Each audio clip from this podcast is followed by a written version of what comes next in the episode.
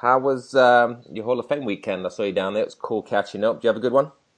Oh, it was awesome. It was um, it was fun. We hadn't uh, done the beach house thing before, so that was kind of new. That was fun. Fun hanging out with Ruffalo. yeah, that was fun. It was, uh, you know, what we on, on, on Sunday after the Hall of Fame, uh, Andy Ruffell was uh, Eddie King.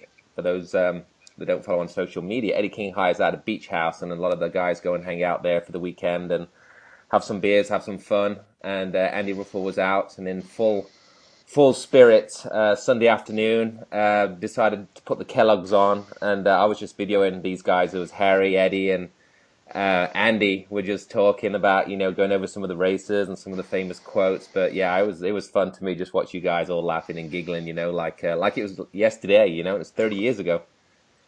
Yeah, it was funny. Um, the day before uh, Saturday or when we got back from the races, I said, Andy, let's put on the Kellogg's here because we right. were we were we were talking about it a little bit. Yeah. But I thought I thought one of the really the coolest things was seeing your sister and you sitting uh-huh. on that hay bale, sitting on the hay bale being interviewed. Yeah. And then you, you know, I mean, then we're all sitting in the same room, and and it was just it was a really surreal kind of moment that you kind of go, wow. I mean, uh, we've been in this thing a long time, and and that really kind of kind of hit home. It was awesome to to see that. Yeah, absolutely. And anybody that's ever um, you have time to check it out, please go to uh, the YouTube. Andy Ruffell has, um, and those who don't know Andy Ruffell, you, we are going to get a podcast with him eventually for the newer listeners. Andy Ruffell was uh, the top rider in England. Uh, he was on TV. He was number one in freestyle. He was number one in racing, and uh, he was a host of a lot of TV and stuff. And uh, yeah, he has a great YouTube channel with a lot of his stuff that we're probably talk about in this podcast. So uh, check it, uh, check all the Kellogg stuff out on his YouTube page, Andy Ruffell. There's just some classic racing between the American pros coming over to the UK and racing with our our pros at the time. I was just a young 13 year old kid, just uh, yeah, just being there and seeing all you guys was uh, yeah. I mean, it's still in, embedded in my mind, just uh, seeing all you guys. So yeah, I'm sure we'll talk more about the Kellogg's when we uh, as we continue this podcast. So I guess let's let's go back to the start, Harry. Let's uh, start at the beginning. How did you find BMX and uh, your local scene and everything? Tell us a little bit about that. Wow, that's um. Well, I was started on a Schwinn, obviously, like everybody else back in the day. It was, you know, 1969 or whatever, and and just learning how to do wheelies in the street, and uh, had friends, and we'd make jumps and this and that. And I was like everybody else, uh, just a, kind of a large motocross fan really big into Roger DeCoster and, you know, all the guys, Garrett Wilson, all the guys way back in the day. And just, you know, you've heard the story a hundred times, but we would imitate those guys on our BMX bikes. And then um, the local Schwinn shop, which at the time was Coates Schwinn in West Covina, um, they started getting in um, magazine called Bicycle Motocross News. And um, in that were photos of you know the guys who really got this going: David Clinton, John George, Alan Underwood, Ramzinski, all those guys. I was seeing pictures of, and I was just this little tiny kid who, you know, wow, that's what I want to do. I want to take what I'm doing in my street and learning how to to do all that, and go find races somewhere. And um, my parents weren't so they, they, they I wouldn't say they were not supportive of it, but they if I was going to do it, I had to do it on my own. Um, get to the races, did it, whatever it took, and so once that magazine started to kind of sprinkle itself into my area, um, Parks and Recreation would kind of throw a little race on, and it was like at a baseball diamond at a school you know, so uh, I have to ride like six or seven miles to this race, and so then I won that one, the first race, and then Cortez Park put one on. Um, gosh, when Matthews Motocross was really big, and so all these guys showed up, and it was that one was pretty hectic, and so that's kind of when I started to race. And then you know just kept reading and and always looking forward to the magazines coming out. Um, and it was just you know, and then you, you, you just read about Western Sportsorama and the guys down there, David Clinton, Stu Thompson, Jeff Bottema, you know, the guys I already mentioned. And I, I just knew I had to get to where those guys were if nothing more than to see them ride at at the way I was seeing the pictures of those guys in the magazines. Um, it, you know, and my friend and I, um, Pete Collins and I, we would ride and ride and ride, and we would we would buy rolls of Kodak film, uh, just 15, 20 rolls of it, and him and I would go shoot pictures all day long. And, you know, and it was, you know, try to get the bike flat, try to do this, try to do that. And we would just take pictures and pictures and pictures, and we'd take them to the little photomat store that was those little drive throughs that they had back in the day. Mm-hmm. And we would drop the pictures off. We would drop the pictures off, and we couldn't wait to get those things back. And we would go through them, and then we'd buy more film, and then we'd go shoot more pictures. And so that kind of really got me into, you know, buying better bikes and, you know, then my first trip down to Western Sportsorama. So yeah, that's kind of how, how I got sucked in. Now I only really, you know, we, we started getting the magazines probably 82, 81, 81, 82. And, and you know, you was already kind of, you know, when you first came to the UK, you was already Diamondback and you already had, you know, number two on the plate. Um, how long then did you go from amateur to, to pro? That's one little bit I don't know too much about you, you know?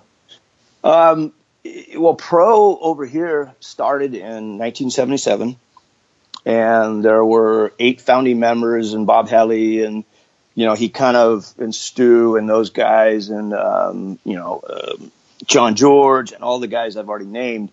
There was eight of us that kind of started Pro, and um, up until that point, like when I rolled into Western Sport, Sportsorama for my first race ever it was 14 and over expert. And my first moto at that place, I had David Clinton, Stu Thompson, Jeff Bottema, and Alan Underwood. and, you know, and I'm looking at these guys going, "Whoa, okay. These guys are in the magazines. These guys are, you know, the guys I want to beat or at least become as good as I thought they were at the time, which you know, if you ever saw a picture of David Clinton way back in the day, he was always perfectly dressed. His style was clean, you know, and the photos of him were just incredible. Um, so I cut my teeth as an amateur riding for that bike shop I mentioned, Coach Schwinn for a while. And then JM Cyclery was a local, Jim Melton just had a bike shop. That's all he was he sold at the local swap meet here in Glendora or Azusa. And a bunch of my friends and I, every Sunday, we'd get up at four in the morning and we'd ride up to the Foothill swap meet.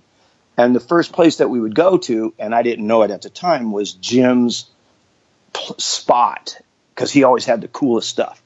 And so that's when how I met Jim. I rode into his shop one day um, he he said he was putting together a bike shop team, and I said, "Hey, can I be on it?" And I think I was a third or fourth member.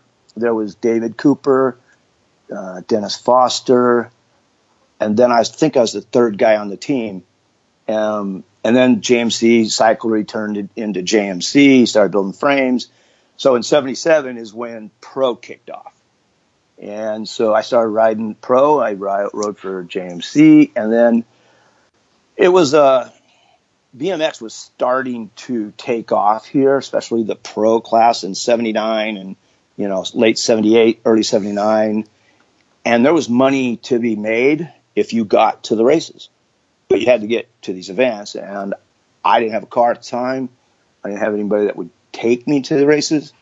Um, Jim did everything he could getting his riders to the shop or to the races but he couldn't afford to get me to the races that all the other pros had sponsors to get them to. And I felt like it was time for me to, you know, make make a decision on, you, you know, put Jim on the spot and say, okay, I gave Jim a list one day I came in. I uh, brought Jim a list of races that I said, Jim, I'd like to go to these events because this is where the pros are going. This is where the money's at. And I'm, you know, I'm a pro. I have a pro license at the time. And he said, I'm sorry, but I can't get you to those events. Now, during this time, I was working at JMC and I was welding forks for JMC. Um, so I was an employee and I would ride to work every day and, and do my work and then ride home or go to the tracks or go ride or whatever. And so at that moment, when he said he couldn't take me um, to the events I wanted to go to, I said, Jim, then I, I need to quit the team and find a sponsor that would get me to the events. And Jim, Jim understood. He had no hard feelings at all. It was, um, he, he, you know, he wanted everybody that was on his team to succeed and move on and, and be what they could be. So the first race I went to was a race at Canyon Country and I raced without a JMC jersey and I told the announcer that I was looking for a sponsor. And at that time, Sandy Finkelman was there with the task from Mike Bobrick and Mitchell Weiner to who are the two owners of Diamondback at the time to put together a factory race team titled Diamondback. And so he, you know, because I raced locally quite a bit, Rancho San Diego, you know, down where Wills and Things was, and Corona, and all the tracks that Mr. Rink had put together. Sandy knew me and knew of me and knew that, you know, I had whatever skills I had at the time, and he saw something in me that he said, "You want to ride for Diamondback?" And I said, "Yes." And so it was, uh, it was. That's how I made the transformation from, you know, basically a nobody onto a team that spent millions of dollars promoting their riders. Oh, absolutely. And I guess we can get more into the, as you can, you know, we've got a lot of Facebook questions and a lot are asking about the kind of the money side and stuff. And yeah, but, but what kind of a deal was that then? Like a pro deal then when you first went to Diamondback? Was it, was it big or what, you know, what kind of support was you getting from them? Uh, it was, you know, was it big at the time? It, it, it was big to me. Mm-hmm. I mean, you know, I I had another really really good friend, uh, Rick Wilkinson, who, you know, him and I and, and Pete and we would we didn't drive anywhere. We rode everywhere. And when um, one day I showed up, I was riding for Diamondback. I had got a sponsor. I was riding the Diamondback bike and I was still riding to work and working at JMC, welding JMCs, um, which was cool. You know, Jim was fine, and I mean, I'm riding, you know, Japanese product, and he's building American products, so it was kind of a funny little deal. You know, you, you know, he the perception was, in reality, was the the craftsmanship and the quality in a JMC was better than that in a Japanese made Diamondback. So it was a little funny thing we had. But I um, I showed up late to work one day and he fired me. so, which is, you know, you, you, know, he can't show favoritism. Maybe if I was still in the JMC, I wouldn't have been fired. I don't know. But uh-huh. anyways, so my buddy and I, we, I go, what should I do? You know, should I go get a job or should I give this pro thing a chance? You know, now that I was on Diamondback and he says, you know, it's been your dream. You wanted to race bikes and you wanted to be in the magazines and and so on and so forth. And I said, all right, we'll give this pro thing a shot. And um, so you know, when I got Diamondback, it was I think fifteen hundred a month or something like that. I mean, oh, that's good.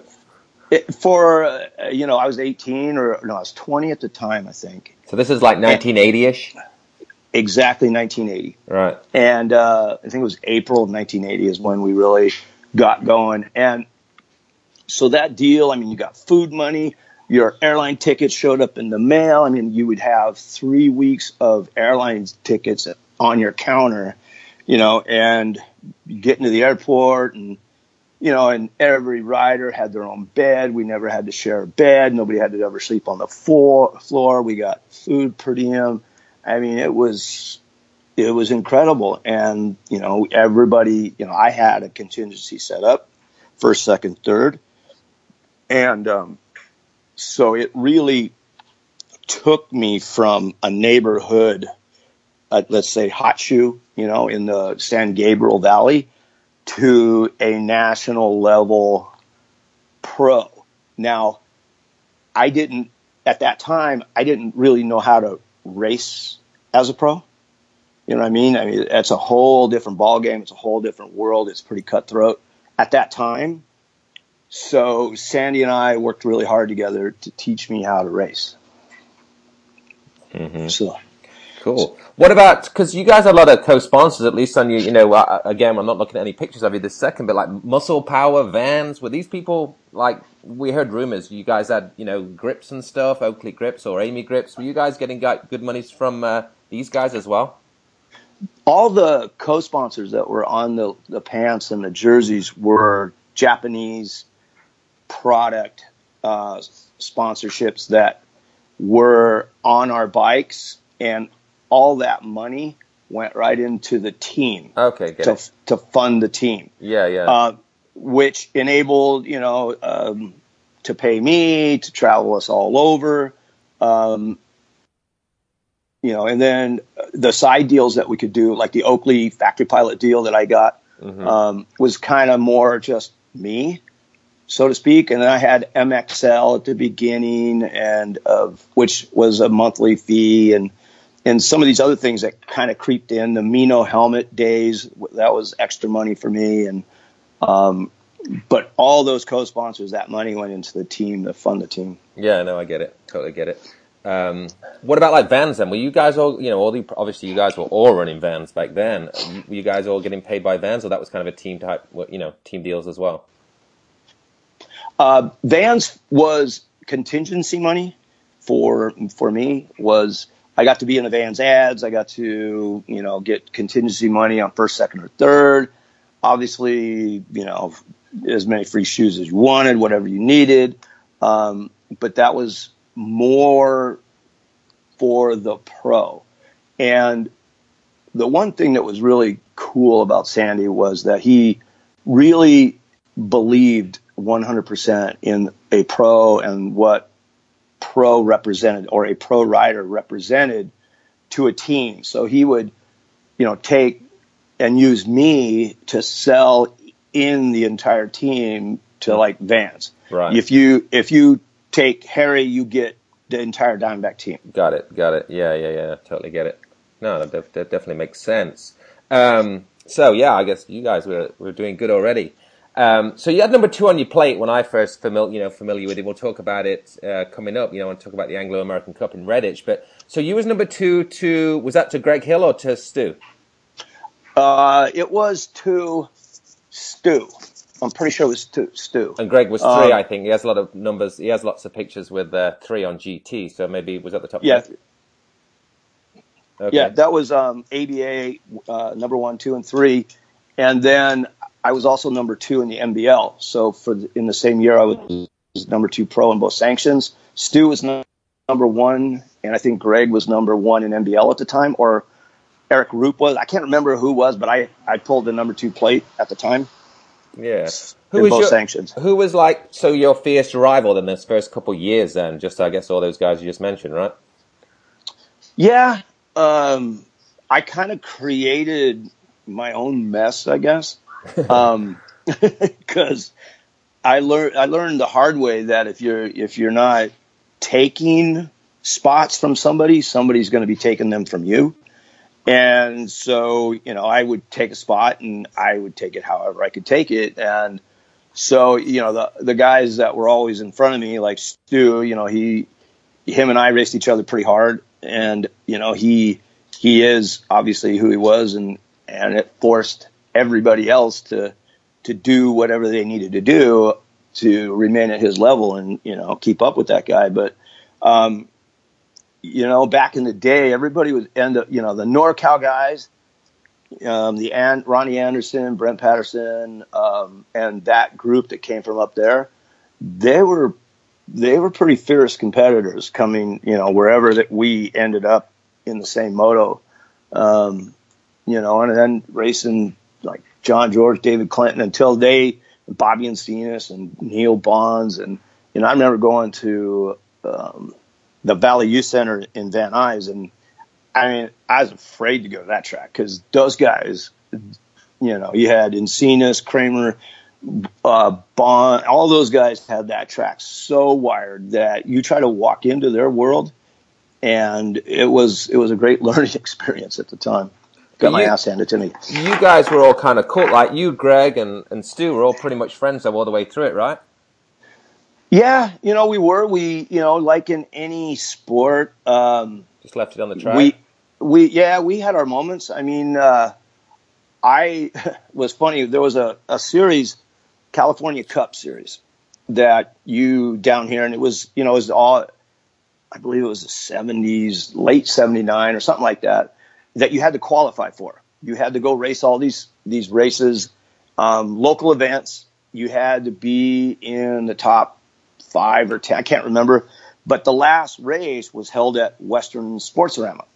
And if you've ever seen pictures of the first straightaway, there really wasn't one. You started out of the gate and you hung a left.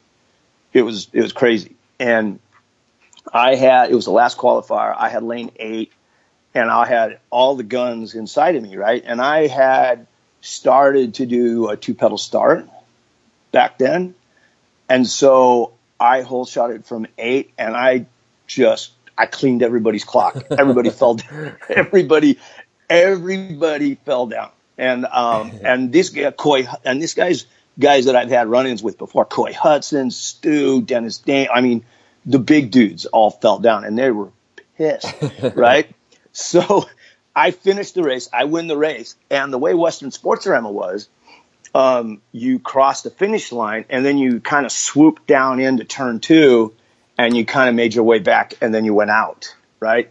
So I win the race and Stu apparently got pissed that I took him out. He hit me so hard in in the second corner. He, if there wasn't a fence there, I probably would have flown 15 feet. And then, you know, they all were waiting for me out in the parking lot, all of them, and I didn't. I didn't go out until they all left. I just sat there and waited. So those kind of events kind of put everything into perspective of who you can mess with, who was going to mess with you, and then how you dealt with it um, at the time. So yeah, we we all kind of got along. Mm-hmm. So your first trip to uh, the UK was, uh, and it's it's big in our history, 1982. Was that your first international trip then, or had you already travelled a little bit before then, Harry? No, that was my first you know, plane ride overseas. Um, we had a, a, really good Diamondback distributor over there, mm-hmm. and a good and a good sales guy. And um, Diamondback was really huge on promoting um, bikes, brand, personalities, and image into bike shops.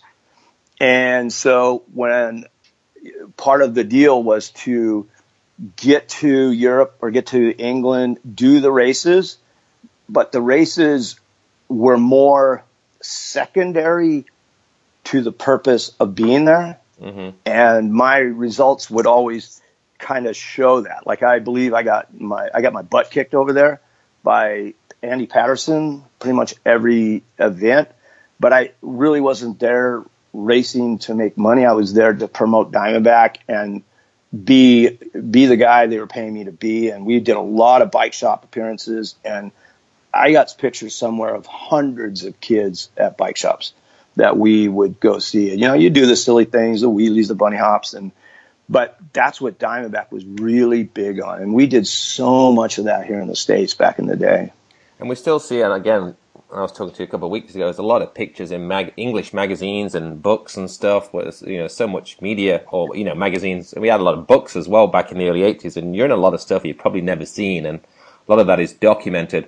What I did get uh, a couple of days ago from one of my photographer friends, uh, Mr. Paul Bliss in the UK, he connected with uh, a photographer friend of his who was actually shooting the Anglo American Cup in '82 with um, you know, you battled with Tim March, and Tim actually won. And uh, Paul's actually sent me a picture now. I think it's the first corner. It's uh, Tim's out front on GT, and you're on the floor. Can you recall that? I should have sent you the picture first, really. But uh, can you remember what happened in that main event and crashing and getting beat by Tim? Um, well, Tim was like 22 feet tall, and I was five six and you know, I probably wasn't giving him any room or trying to take the space he was in. And being the little guy, I probably just got knocked down. Um, but that probably pissed me off. It also this picture also looks like again. I'll, I'll, I'll post this picture soon as well because I've asked Tim a couple of questions on it. I thought it'd be cool because it actually obviously it's the first time a British rider had you know gone against uh, an American pro and, and beat him. So obviously that's huge for our little history. Um, but in this picture, I think Charlie Litsky looks like he's in this picture as well with a Max shirt on. And I know there is pictures floating around of him being there with you. Uh, I think um, there was some amateur riders there as well. Shelby James, maybe Gary Ellis, maybe as amateur was in Redditch as well. Um, yeah, I think it was the first real sighting of um, U.S. pros um, in the U.K., which is which is cool. And yeah, yeah, for our history, a lot of people still talk about Redditch. Um, you then came back and raced the 1984 Kellogg's, and then back again in '85. Tell us some of the stuff from uh, you know what you remember from the Kellogg's days, Harry. Uh, probably the biggest thing was all the guys that we technically, or we, I technically hated. We had to ride on a bus with, and you know, and you know, share hotels room. Uh, you know, Eddie was Eddie and King and I always shared a room. So, but just kind of being being the guys that we were paid to be and treated like royalty when we came over there. And, you know, the, the Kellogg series was just, you know, decades ahead of its time as far as promoting the sport and putting TV, putting the sport on TV. And, you know, it was, it was really cool to, to be with the guys, you know, basically 24 seven you know, we would get on a bus and there'd be 12, 14 of us, and we'd have to um, check our egos or sit in the back of the bus or not check our egos. And, you know,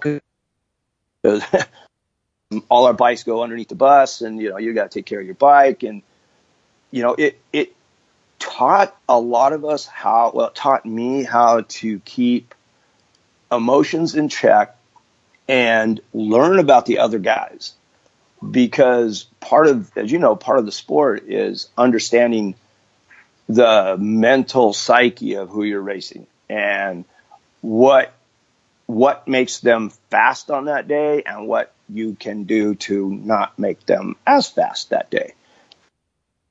And so there was a lot of mind games going on, and it was a very great learning experience. Um, you know, Eddie King and I would we'd finish the day, and you know, we'd go back and we would talk about the day, you know, and, and, um, we would discuss every single moto, you know, and he would discuss if, if he was watching me, he, him and I would work on me, you know, your gate was this, your this was that. And I would reverse the scenario for him because that's what Sandy worked. Sandy, that's what Sandy was for the entire Diamondback team. So Eddie and I learned you know, okay, let's, we are here for the same purpose to represent Diamondback. We're not here as Harry or Eddie. But if we can help the other win, then we've achieved the Diamondback's goal of, you know, leaving the event as the winning bike brand or, or whatever that is. Um, so then we would talk about each rider. Yeah, this guy, this guy, whatever his cranks are too long, his gears too easy, whatever it was and we were able to as the as the event went along we got a little better every time out you know what i mean because we were focused on on results and promoting the brand in uh, 84 you uh, there was six races i think uh, during the series um, and a thousand pounds for the win per race which was uh, pretty good i think for, for british prize money and for 1984, 85, thousand pound was pretty good. I think you guys were racing every day. Um, you actually ended up winning the last round, which was round six. You hadn't won a race up till that point. Uh, had some, you know, thirds and fourths. Uh, but I don't know if you can remember. You was uh, you was winning. Brian Patterson passed you. Um, it was a long track. He passed you over a set of doubles. You rode him. He jumped him. Um, and then he crossed the line first, but then he was disqualified for jumping the gate, which is clearly everybody can see if you ever watch the show or the, the starting credits. You see that. Do you remember much about that uh, in particular race, Harry? Yeah, clearly. It because I think I was starting um, to the left of Brian. Mm-hmm. I think yes, and I mean, you know, I'm pretty good at going with the gate. That was one of my, I think, my timing was always really good, consistent.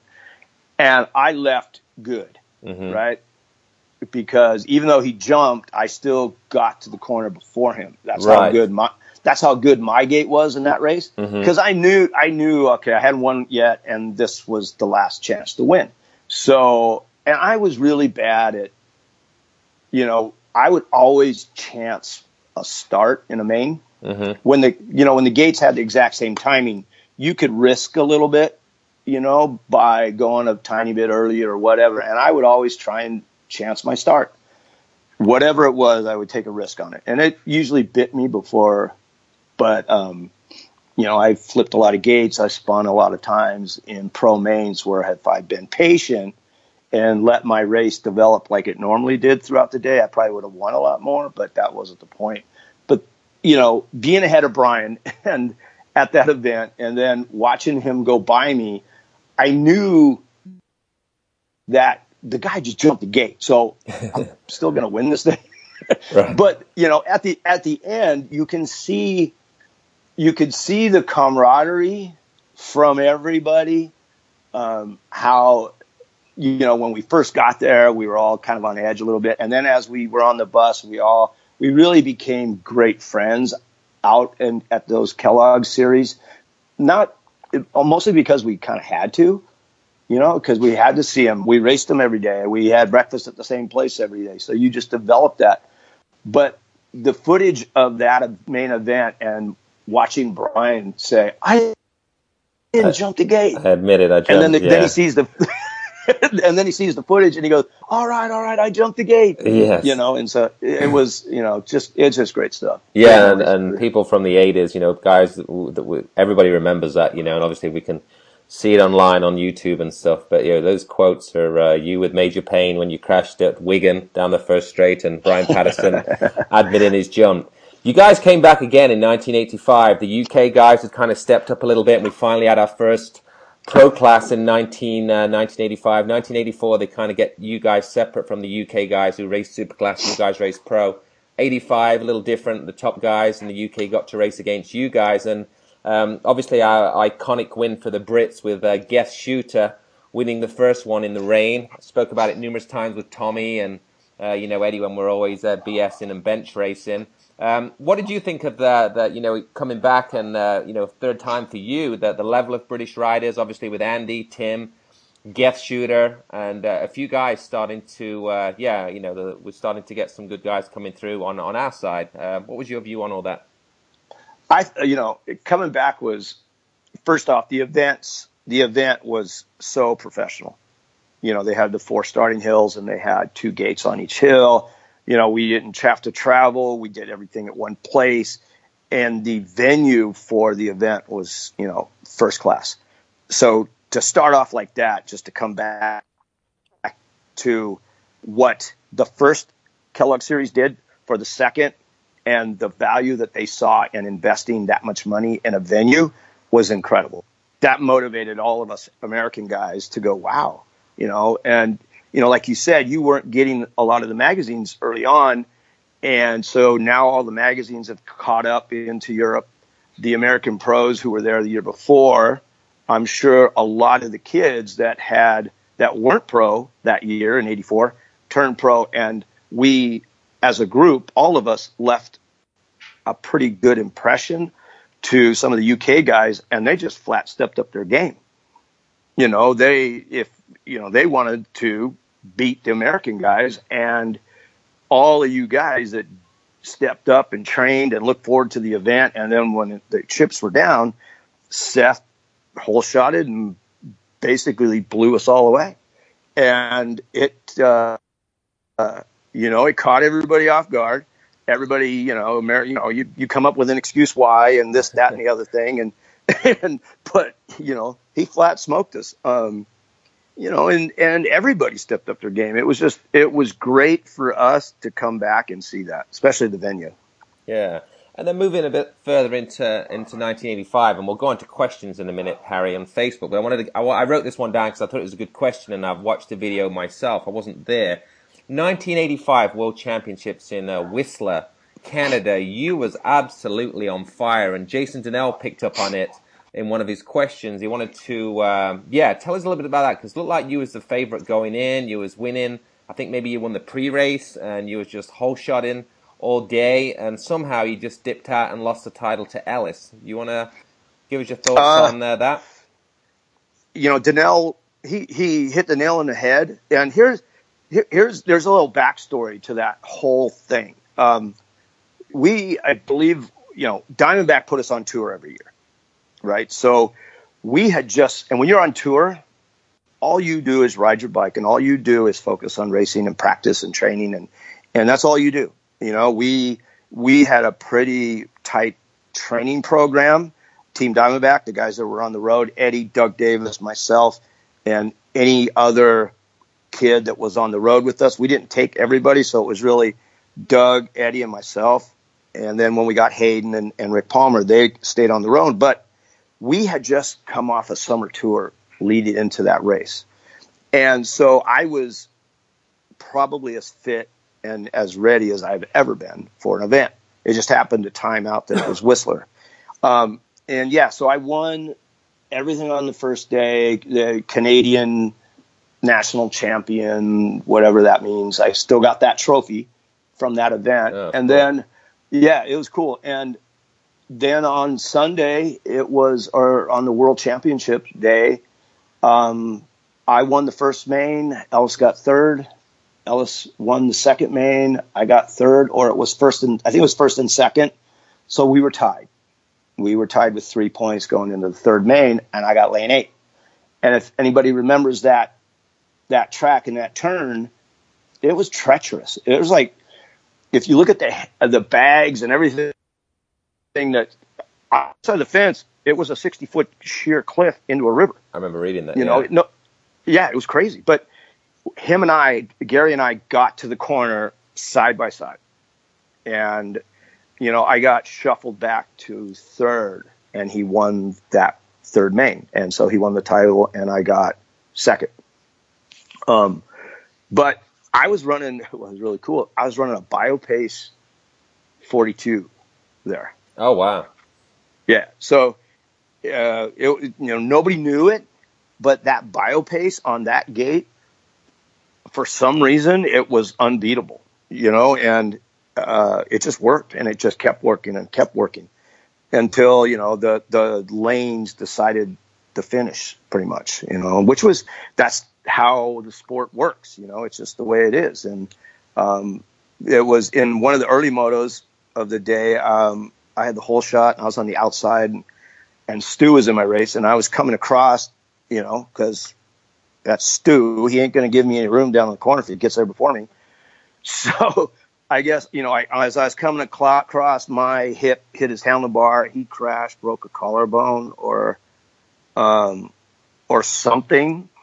I can't, I, I just know he got on a plane and he left because he got hurt. He couldn't even race, which probably changed the scope of the day maybe a little bit because you never count that guy out.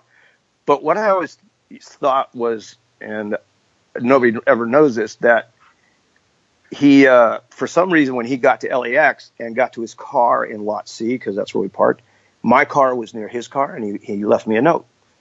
And he said, you know, that's racing. You were going really fast. Hope you had a great weekend, Stu. And that kind of stuff, you you don't, you know, that really builds a lot of respect. Yeah, classy. You know, even yeah, total class act right there. And so those kind of things built a mutual respect between him and I. But, you know, the event was what it was, but it was in Whistler, Canada, and that place is incredible. So. Mm-hmm. All right, let's go into a few of these questions. Um, we got a lot, so I'm not going to be able to. We'll probably have to come back and do a part two, Harry, but uh, we'll try and breeze through as many as we can. The picture I posted on Facebook, and we can get into this one as, as, as some people comment on it. I posted a picture of you at the finish line. I, I think it was in BMX Plus maybe or Super BMX. There's a picture of you at the finish line, and you're just getting absolutely mobbed. There's kids screaming. Well, screaming. Looks like they're screaming. Hands are out. Looks like they want some free, you know, whatever they can get from you. And it's just like full rock star status. Um, and what I said in there, I don't feel like it's it's like that these days. And um, so, yeah, tell us a little bit about that. You know, the picture and, and the difference maybe from that to what it is today for the pros.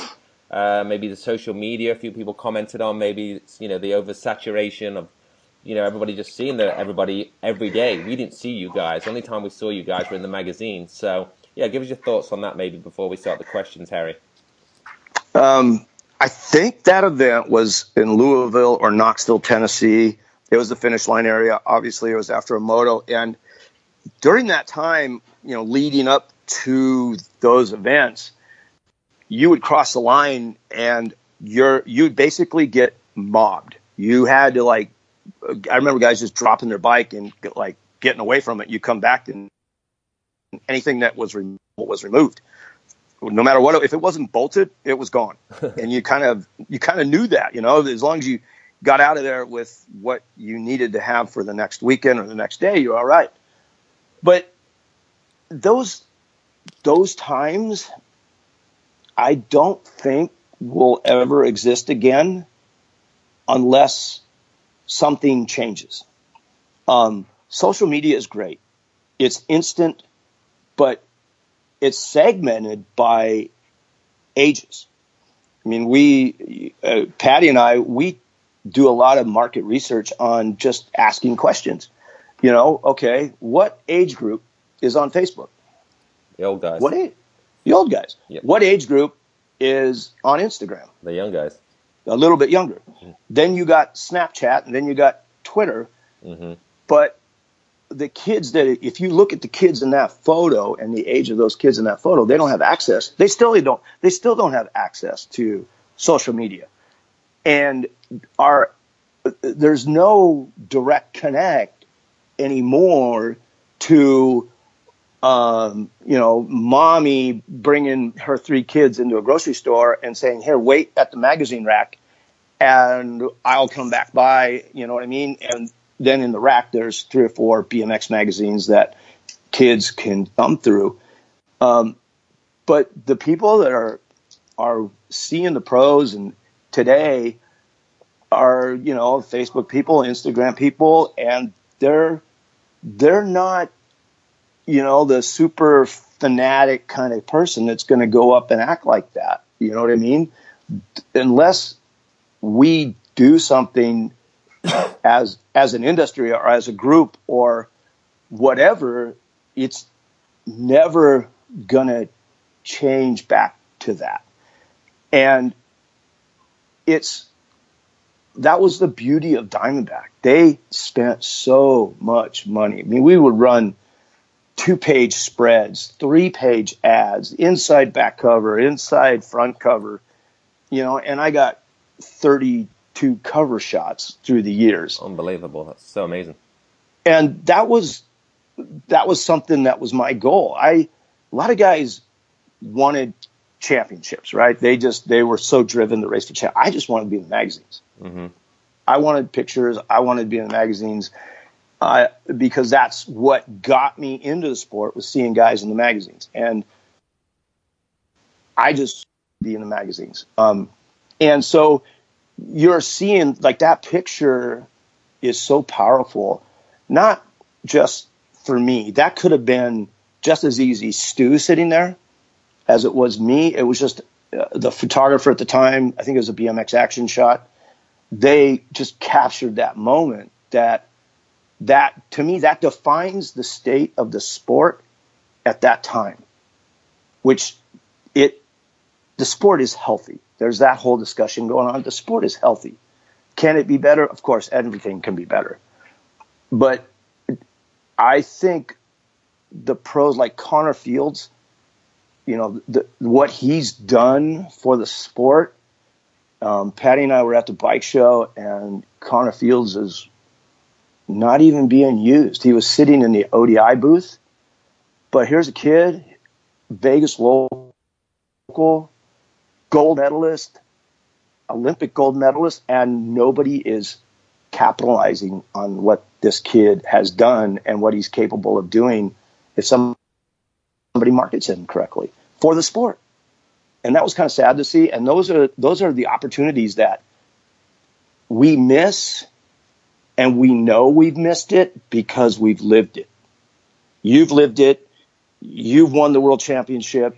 You got to experience what that did for you the whole entire next year as the reigning world champion, that was huge.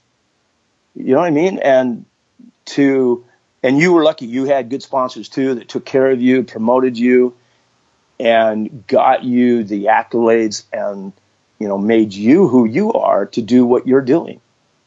The program that you offer out there is incredible and what you do for the sport. I appreciate it, Harry. Yeah, no, still, you guys are still like for me and, and my era. You guys were that you know, we we got a bit of the magazine stuff. I was not really uh, known for my style, so I didn't get as much magazine stuff as you know. You probably uh, you Neil Wood, Robbie Miranda, you know, obviously Brian Alan Foster and those guys. But uh, you guys were really like I say. You just said how many covers you had, and I mean, it was just you know just.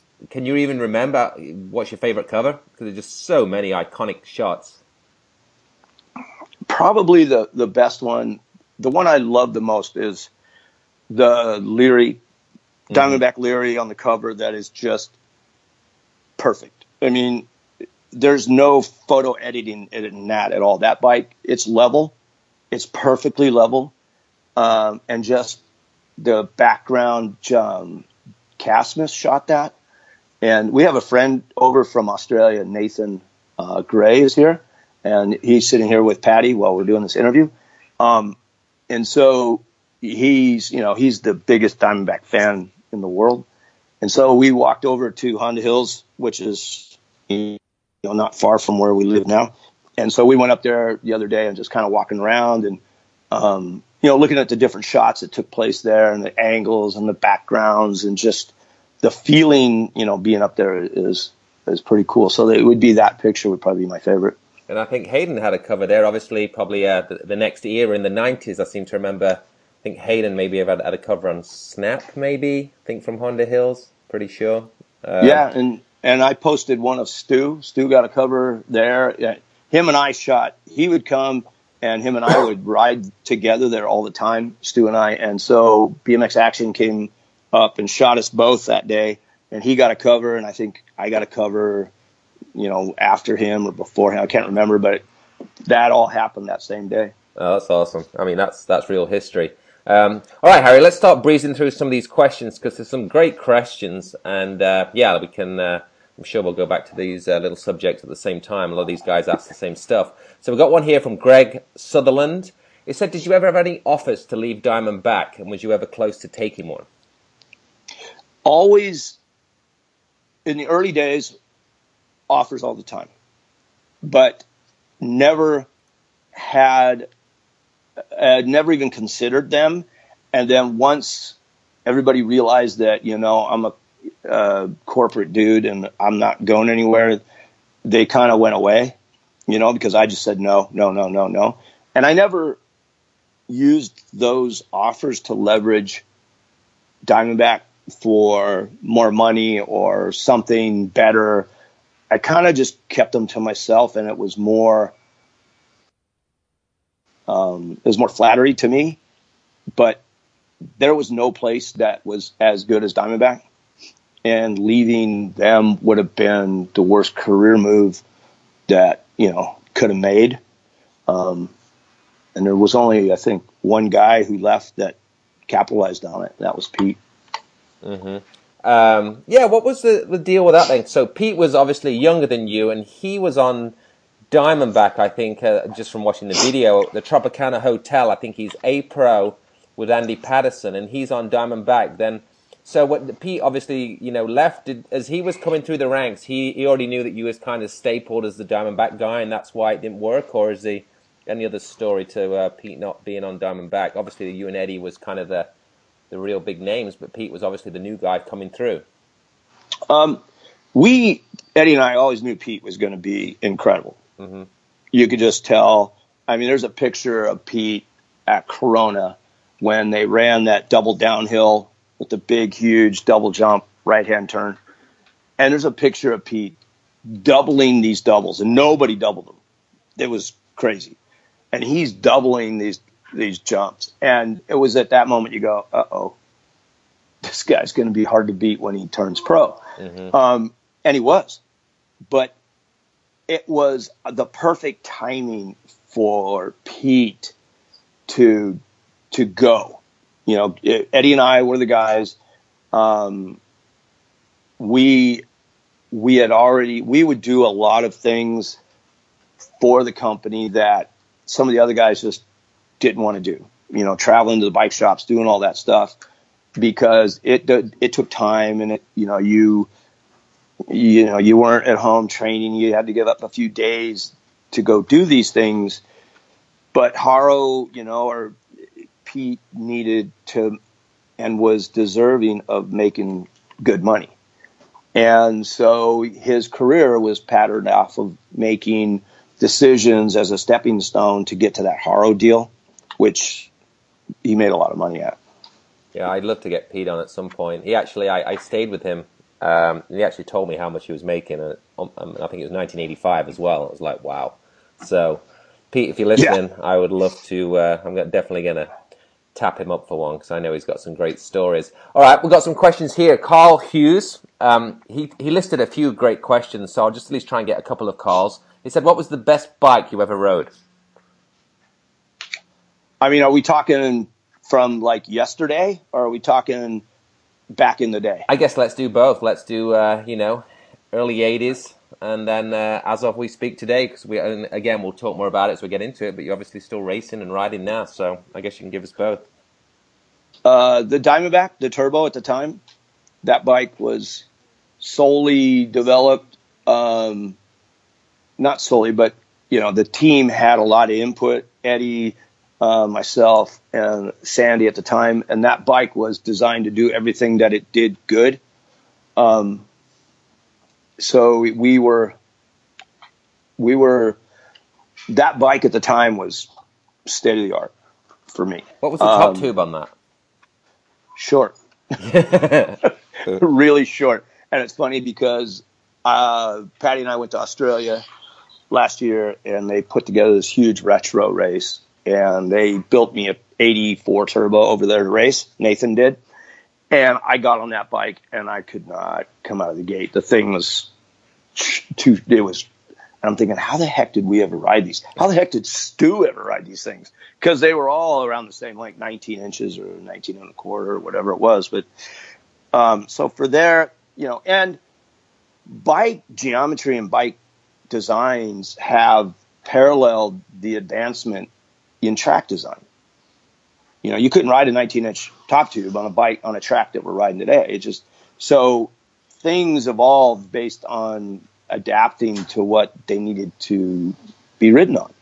So, you know, to answer the question from early days, it, it would be a DB, you know, the turbo. And now, um, this thrill that I'm riding for box and fly, I've never ridden anything like it.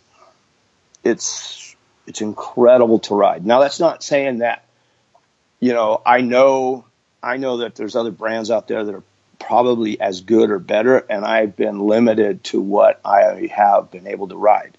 Um, I know for a fact that, you know, the bikes, the chase bikes are probably pretty awesome. Um, I would love to try chase carbon or whatever. Um, you know, Supercross, their bikes when I was riding for them for a bit of time were incredible to ride. Um, so, you know, carbon bike, haven't ridden one, but I bet they're pretty awesome. Mm-hmm. All right, another quick one from Carl, and then we'll move move on to some other guys. Um, so I thought it was a good question. What's the best track you ever rode? Again, I guess you could say back then and today, because you're still you're still doing it. Probably um, there was a track in Connecticut Bethel Supercross. I think that's still going out there. I think that's still going. It is still going. It is still going. And uh, back, we were on the, the motorhome tour at the time, and that track, um, we, you know, just there was just something about the way it was in the trees, and you know, I was always huge because I was a huge motocross fan. So dirt, I loved certain kind of dirt. You know, loamy dirt that you needed knobbies for. I love tracks like that. Um, and so the Bethel Supercross track had this, what, you know, I'll just call it special dirt. And it was incredible. The way the jumps and the flow, there was a bridge. Um, and so we had a national there, an NBL race. And so we were in the motorhome. So we stayed and went back to that track for you know two or three days and just rode. And so that one really, you know, has a, a place that I love to ride at. But um, I, you know, the tracks now, Chula Vista is pretty incredible. We just did the Gold Cup down there, you know, and the fastest track operator in the world has a pretty good handle on that place. Yeah. Shout out to Tyler. yeah, I mean, I I would love to go down and ride that thing with those guys, you know, you and you, those guys and try and kind of bridge the gap a little bit of where I am and where you guys are cuz that place, if you if I could get it down and get the flow, it would probably feel pretty incredible to ride. So well, I'm the same. I'm the same there as well. I if I don't go there regular, I feel bad. Like I, am there a lot in the summer doing my camps, but like now I don't go to the track much. I'm just kind of a bit burnt out from all the camp stuff. But I'll slowly start, uh-huh. you know, get into it. But I literally have to go to like Kearny and Cactus for a couple sessions first before I start going to Chula Vista if I'm kind of getting regular again. Just because, yeah, you, it's hard to go in there if you're not riding that much. Because yeah, it's it's uh, yeah, but it's super fun. So right, uh, and then you show up, and you know you got those guys who you know that's where they live, and you're still Dale Holmes, right? So you there's a certain level of expectation, and so you can't go in there unless you're polished a little bit. Right. yeah. No, I go. I go like how try and go on a Saturday because like the pros aren't there on a Saturday. I, if you go on a Tuesday, you're really exposed, you know, because everybody's everybody's there. So uh, yeah, no, no, definitely. Uh, well, I think good, good choice there on current track. Um, all right, another question. I guess we'll tie it in with one of Carl's, and Colin Stiles says the same thing, and we could. This could branch off into a 30-minute answer, but I guess you can give us your your tidbits on it. Uh, they're talking about the current state of racing. Carl says, you know, you see that he sees the negative, you know, online. Uh, how is racing really in the states, and uh, what needs to, as Colin says, what needs to make uh, BMX great again, or maybe, uh, or maybe it's already peaked. Wow, yeah, you, you're right. That's about a that can be a huge. It's been a discussion for all the years. You know, how can everybody wants it better than what it is, and I don't know, being you know, you got all this stuff going on true data, false data. the fact is, we, we, you, even your camps, anybody that teaches a clinic, any local track operator is selling a product to people. Racers are buying, when they show up, they're buying a product. They're buying a race. They're buying a track. They're buying a place to ride. They're buying a track operator who is got a great place to hang out. The restrooms are clean. All that stuff becomes a product that everybody has an opinion on. Everybody. Don't go there. This guy is no good. Don't go to that track. That track's that. But okay, so the environment in which local track operators work within, they have a responsibility to themselves and the riders within their area to maintain their track like Tyler Brown has done to Chula Vista. And I'm not, I'm just talking about that one because we've already talked about it. But clinics, guys who teach clinics are selling a product. And there's a lot of guys out there who are teaching that have a different way of doing it they offer, you know, you got the Berm Academy, you know, with Jason Carnes, who's probably the best guy going, you know, with the image that he presents at the events, at the nationals with the big, huge rig and all that stuff going on. He's putting out there a very professional looking product for people to look at and go, you know, if the training matches the product, that's where we want to go. And so if some of these guys that are doing clinics are their numbers are down, it's because a combination of maybe the track they're going to isn't like a Chula Vista, and then the product that they're offering to the people that they're trying to come in and pay to be the clinic, there's better places to spend your money and get clinicked differently. So if we're judging the health of the sport on those two things, it's not accurate and it's not the fault of the sport. The I look at the sport in three different series. And if you think about state series, Gold Cup series, and national series, each one offers a different level of number plate or a different prestige factor or a different level of commitment financially, training, rider quality, all of that stuff. Okay, if you take and it's a it's changing now a little bit. Like I always thought, you got the state series, the Gold Cup. Like we just had the Gold Cup final down at Chula Vista, and people were talking about the moto count. Okay, well, I think that the state series has exceeded the level of prestige that a Gold Cup series has. Because you look at state finals, they are, know, Bakersfield had 100 and something motos or whatever they did in their state race. And so the prestige of what's going on, it goes Gold Cup, state, national. So if you look at, you need to only race six they take your best six to go to the Grands. So everybody is talking about, well, why are they putting races here and not here and less here and more over there? They're trying to get everybody, give everybody the ability to get their six in and go to the Grands, which is just, which is the most pre- prestigious series, you know, there is in the USA, and the numbers reflect it 758 motos last year. So if you look at, you know, going and getting your six, and when you get your six, you're done. Or you go and you got you need to go throw out a couple bad scores. So you go get one more weekend, two more races, or whatever that is, so that you can go to the Grands with six good scores and then compete in the hottest race and, and you know the biggest race, the greatest race on earth, 700. There'll probably be 800 motos this year. Yeah. And you know, and the, to me, that that's a successful business plan by the USA BMX. I mean, they have developed a pretty good series that, you know, you're going to race it, you're going to get your scores, and you're going to go race the best in the world for those nag plates or the pro plate or whatever you're there competing for. So I think the sport is pretty solid. Um, can it be better? Of course it can be better.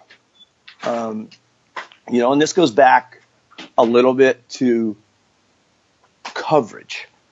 You know, right now, there's the Pull magazine shows up at everybody's house that's a member if you're not racing and you're not a member, you don't know about the sport. You can't walk into a liquor store as a kid and never have been exposed to BMX and pull a BMX magazine off the shelf, off the newsstand, and that's your first exposure to BMX. You have to go look for it if you know about it and then you have to, you know, if you get lucky and find it on social media, your parents have to find it because they're old enough to be on Facebook, you know, because that's the demographics that we're talking about. But is there a place like what you do with your program, Dale? Is probably one of the best things that the sport has as far as grassroots. And there's a lot of other people out there doing it if we're talking about making the sport better, that's what has to happen. And if we need, if we as riders and old riders and corporate people can take it upon ourselves to do instead of, you know, whining and, you know, arguing on Facebook, you know, about the health and, and all of this stuff, if we go out and willingly and knowingly put out the effort to promote it, it's gonna get better in our areas. You know what I mean? Mm-hmm. No, totally agree. I think uh, everyone's just got to do that little bit, and uh, yeah, I think there's a lot of good people doing a lot of good things, and a lot of people doing good things that you don't see because they're just not putting it out there on on social media a lot. What what what, what I you know, I guess I get a little bit bummed out when I, you know, USA BMX send me a bunch of magazines to give away at my camps, the start of my uh, season. So um, I give, you know, every week I give them, you know, hand out magazines to every single kid in that camp, you know, that particular week. And uh, sometimes, you know, the kids will, will take the magazine and they'll, they'll, you can see they'll start reading it straight away. And some of them are like, no thanks, don't want one. You know, and that mm. breaks my heart when they, when they don't want one. More, more guys do want it, but um, it's just different times. Like I say, it's uh, how people consume their their information, you know, their their sport or right. whatever they follow, you know. So yeah, it's definitely a, a debate that could definitely get deeper. Um, next question here from Mr. Todd Lyons, the Wild Man. This got quite a bit of traffic on its on its own within the thing, and uh, it says, "What's the most money that you've made in a year?" I don't know if you don't want to give us these numbers, Harry. You don't have to. Uh, he says, "What's the most money you've made in these years?" Um, you know, he says for some reason the pros always seem hesitant to talk about how much money they made, and obviously Todd definitely doesn't because he put his whole spreadsheet on how much he made in the last ten years, from the good years to the the bad years. It was pretty cool. Todd did that. So, um, so yeah, I don't know if you want to give us any any thoughts, maybe your best payday uh, in one weekend or kind of money that you uh, yeah was making. Again, you don't have to answer that one if you don't want to. Uh, best year was seventy k roughly. Mm-hmm. Best race was um, Murray World Cup. It was a twenty five thousand dollar purse, and one lap I won, and I got a five thousand dollar check. Awesome. Yeah. And I and I had to punt Stu Thompson over the first turn to do it. So. Got to do what you got to do. yeah, I always harass him about that one, but yeah, that was you know I don't because you know even back in the day, back in the day, um, everybody said, you know, Pete's making more money than all you guys. Okay. What is the facts to that? You know, we know what we're made. And if he did, perfect. He deserved it. But that's what the problem is the perception of what guys should be making and the reality of what they made. And so, and whenever I set my contracts up, it was, I wanted to get paid on uh, contingencies, you know, first, second, or third, getting in the main event and being on the box. That was what, and that got me in magazines. And so covers paid a lot of money and full page ads, full page color pictures paid a lot of money. And so I was always building jumps and always picking up the phone and calling John Kerr or Osborne's or Gork when he was working at BMX Action I got a new jump. Come on out. Let's see what we can do. And boom, we'd get a cover. Um, so it's just we can drive and create our own, you know, destiny and, and where we want to be and what we want to do. It's going to be a shame, like if you know social media just all of a sudden. I don't think it will, but one, you know, maybe it will. One day we'll wake up and it'll just be kapuff. It's all gone. Instagram and Facebook could all kind of disappear, like MySpace did. We never thought that would you know, really thought that was going to go on forever and ever. But it seems like everybody's history now, the current era of riders, their history is, is within Instagram, Facebook. Um, it was funny. I was um, at Haro a couple days ago with uh, John down there and James Ayres, who was uh, assistant editor of Snap. And James had some old magazines there. He had some BMX World magazines from the mid 2000s, and uh, he had a whole bunch. So John picked one up, I picked one up, and James had one. And we all got the magazines one each and it just went silent for like five minutes and then i just looked up and i'm like we're just all were just so into it you know and started talking about the pictures and stuff and you know just the nerdy bmx kids that we er, were and still are you know but i guess today's um, kids aren't going to experience that you know which is uh, yeah it's kind of weird you know and that goes back to that picture that you posted i mean i'm a i'm a motocross freak fanatic. I mean, you know, fanatic. I am that, and I love motocross magazines, and I have there's three that I can look at right now: Motocross Action and two Racer X's that I will go through it almost every morning to kind of just kind of look at ads,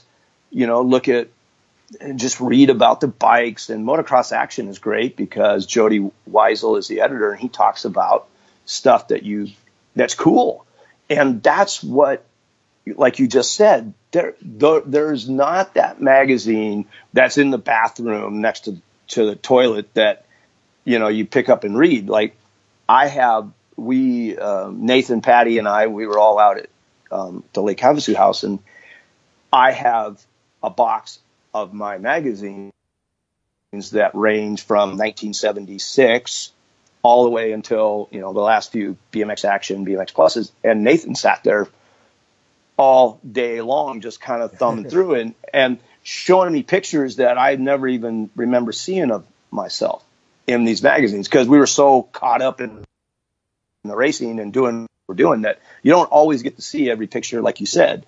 And these were the American magazines, you know. And um, but anyways, yeah, I, I agree. I think you know it's it's sad. That part of it's sad. Mm-hmm. And I, I wanted to say Todd's money because I thought it was funny when he posted. So in 1993, Todd Lyons made uh, $4,200 in a year. And then he got on Haro. It went up to 1994. He, he went up to making $10,000 to 25 to 50. Then he got on Huffy during the, the good times of the 90s. He went from 70,000, 80,000, 90,000 to 100K, 90,000 in 2001. And then in 2002, the Huffy program got dropped.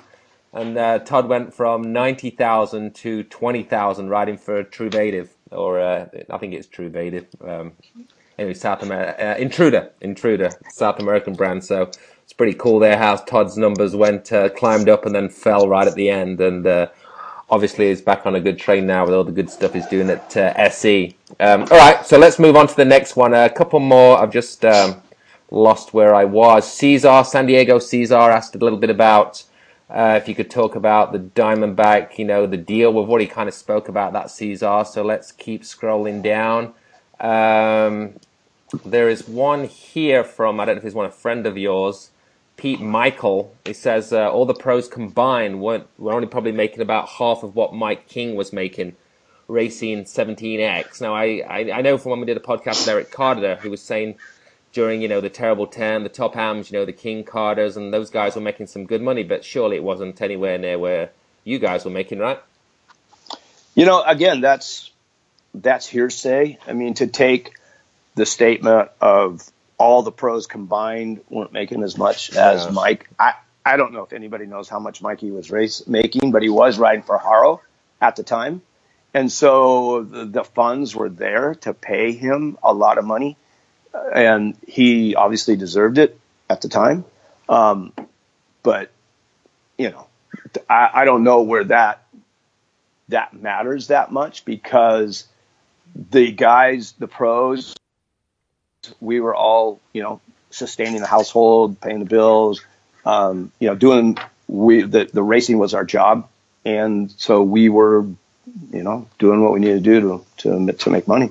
Yeah, yeah, a lot of guys were asking questions. Cruising, I'll just name check a few guys. Cruising Chris, he was asking about, you know, the kind of money that Ellis Foster, Leary Hill, uh, Chris Mika said, uh, you know, what would have maybe the pros ride uh, making then compared to now? We, nobody really knows what I guess everyone thinks Mariana is making a, a lot of money in the millions. Not sure how, if it's literally millions, but um, you know, as regards to US, you know, prize money and sponsorship, um, I would think it's probably the 80s and 90s guys where it's all on par with maybe you know you Connor, Cor- uh, not Connor Corbin, uh, Connor and Joris are probably making really good good money right now. And then uh, yeah, some of those guys with international national team deals, we're not really sure. Um, so let's carry on scrolling down. And that, you know, and that was in direct reflect to the value of the dollar back then. You know, exactly. what was a ga- what was a gallon of gas back then? Eighty nine cents. Right. Yes. So you really know, so everything's got you know, yeah, everything's got a you know, you know, it's relative to the times too. So. Mm-hmm. Uh, let's see, Dan. We got a name check from one of your former teammates, Jason Wharton. He's just saying how great it was to be on a team with you and everything was taken care of and it was just awesome time. So shout out to Jason.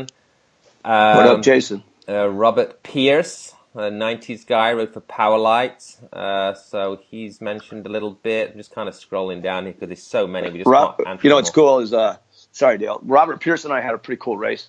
Um, we were up at PAL, Northern California, and uh, it was a pro and I, he was leading and it was long track, long, long, long, long track. And last straightaway was, it seemed like it was forever. And so I kind of pedaled past him and kind of looked over at him.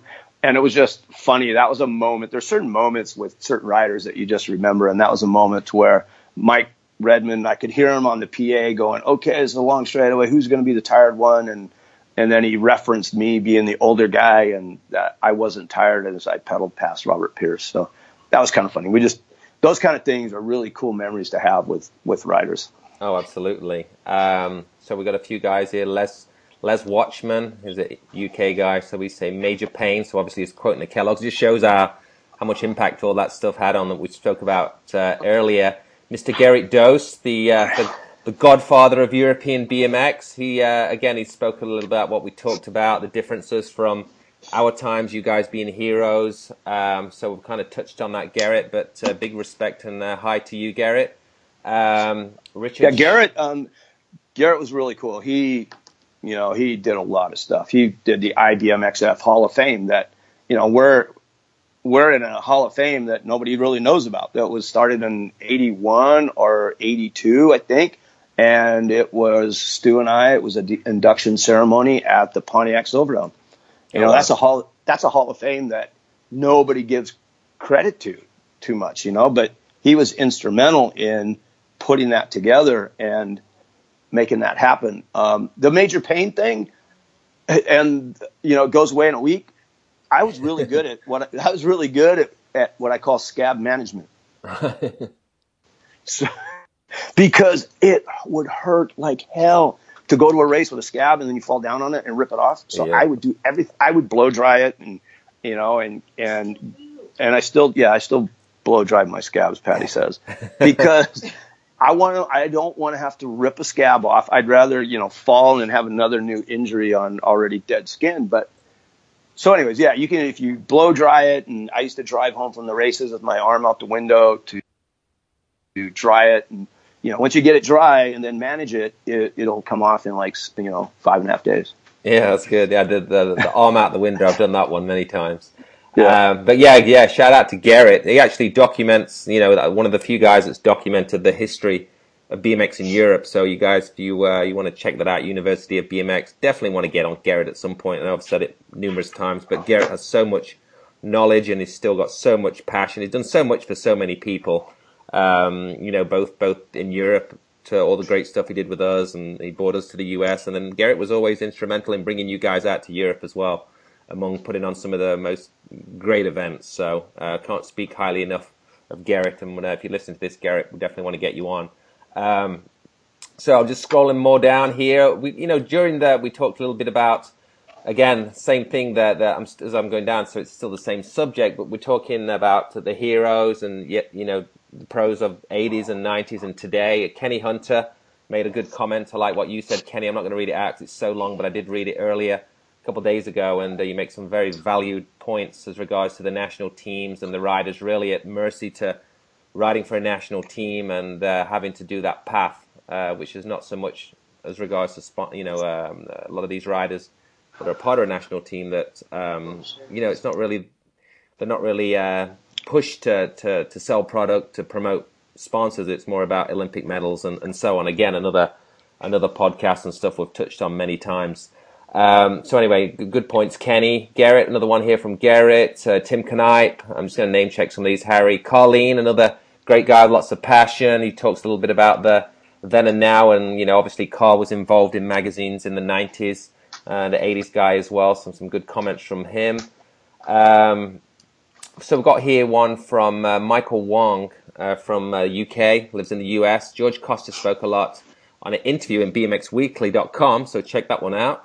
Uh, stuff like social media, making it easier now for people. So yeah, I guess it still talks about the saturation. I don't know the word saturation, but just the pros have easy access. You can see them all day long now online. So maybe not as much so when you do see them at a race. It's not as starstruck as you know stuff we've talked about with Harry. Um, one thing I wanted to ask you, Harry, was uh, what would you say was your best year, like result wise?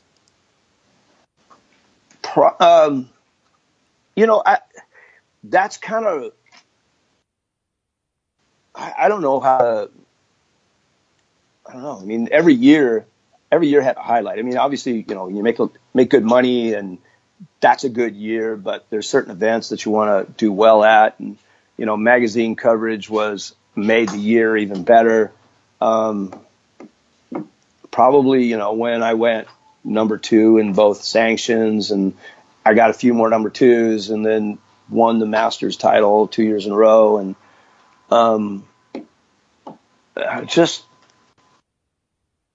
kind of always look for new reasons and new things to motivate to keep racing because I love to race. I just I love racing still, and even though you know I'm older and, and whatever, it's still the 46 and over expert class is super competitive, and if you're not on your game and you're not, you know, I at this point making the main for me is a realistic goal based on the guys that are in that class, and so. Uh, I don't know. Um, the 2015 when Patty and I went to Oklahoma, you know, I'm a huge motocross guy, like I've said, and I, you know, the red plate on the motocross bikes with, you know, whenever the guys are running the red number one or whatever, I always wanted a red number one plate.